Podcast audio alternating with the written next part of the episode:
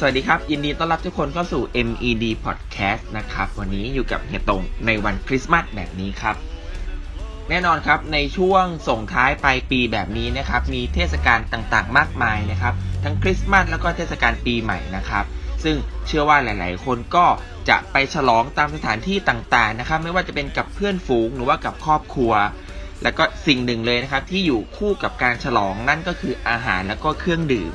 แน่นอนครับว่าเฮียตงก็ต้องมาพร้อมกับเรื่องราวของสุขภาพดีๆ มาฝากกันอีกเช่นเคยนะครับ ซึ่งในวันนี้ครับเฮียจะมาแนะนำว่าเราจะฉลองคริสต์มาสหรือว่าฉลองปีใหม่อย่างไร ให้มีสุขภาพดี แล้วก็กินอีกกี่ปีก็ไม่อ้วนนะครับ ก่อนอื่นเลยนะครับ ก่อนที่เราจะเริ่มไปฉลองนะครับ เราต้องรู้จักการวางแผนการกินก่อน สมมติว่าถ้าเรารู้ว่าพรุ่งนี้นะครับ เราจะมีปาร์ตี้ชุดใหญ่วันนี้นะครับ เราก็ควรที่จะ แบ่งย่อยอาหารครับออกเป็นมื้อเล็กๆเล็ก ๆ ตลอดทั้งวันนะครับ แล้วก็ข้อสำคัญเลยคือเราควรที่จะงดขนมแล้วก็ของกินเล่นด้วย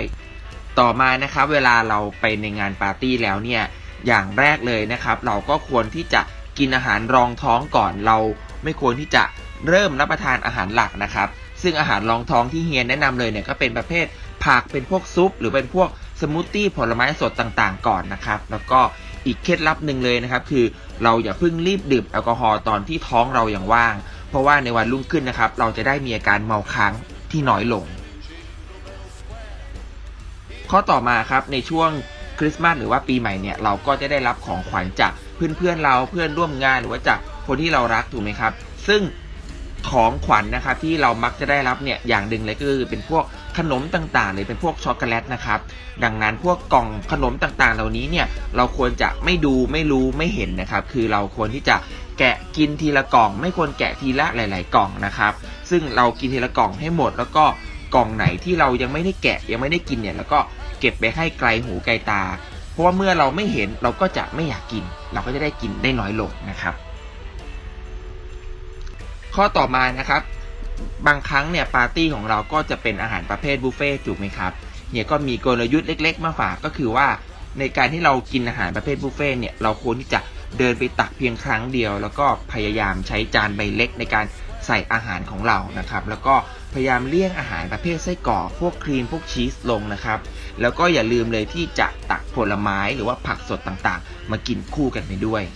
แล้วถ้าในมื้อปาร์ตี้นั้นนะครับเป็นการสั่งอาหารต่างๆนะครับเราควรจะสั่งอาหารเรียกน้ำย่อยนะครับหรือว่าอาหารสตาร์เตอร์เนี่ยเป็นพวกแซลมอนรมควันนะครับก็คือจะมีกรดไขมันโอเมก้า 3 ที่ช่วยบำรุงหัวใจของเราให้แข็งแรง หรือว่าบางครั้งอาจจะเลือกเป็นพวกซุปผักต่างๆ เป็นส่วนเสริม เพื่อให้ในมื้ออาหารนั้นเราสามารถทานอาหารได้ครบ5หมู่แล้วก็ได้แร่ธาตุต่างๆ ตามหลักโภชนาการไปด้วย แล้วก็ข้อสำคัญเลยนะครับ ในการจัดสัดส่วนภายในจานอาหารของเราเนี่ย เราควรจะแบ่งออกเป็น 3 ส่วนด้วยกันนะครับ ซึ่ง 1 ส่วนนั้นเลยนะครับเฮียอยากจะให้ 1 ส่วนนั้นเนี่ยเป็นอาหารประเภทผัก เป็นพวกถั่วพวกแครอทต่างๆนะครับเป็นอาหารที่ปรุงน้อยที่สุดนะครับ เพื่อที่ในอาหารจานนี้ของเราเนี่ยจะได้คุณค่าทางอาหารไปเต็มๆด้วย